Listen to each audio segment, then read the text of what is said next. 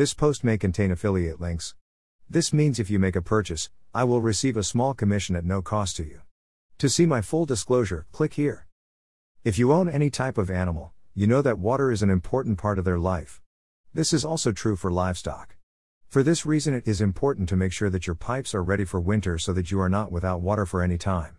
I think probably the most important reason, though, would be to save money. This is the water pipe at the front of the yard. Both of these pipes will need to be wrapped for winter.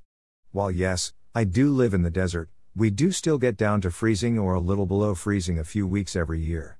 The pipe cover that we use is this one or something similar.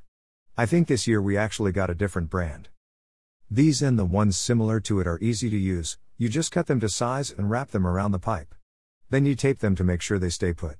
Your faucet will look like the one below when you're done. These are very easy to use and they work wonderfully here too. This one is already done and it has been taped to make sure that it will stay put.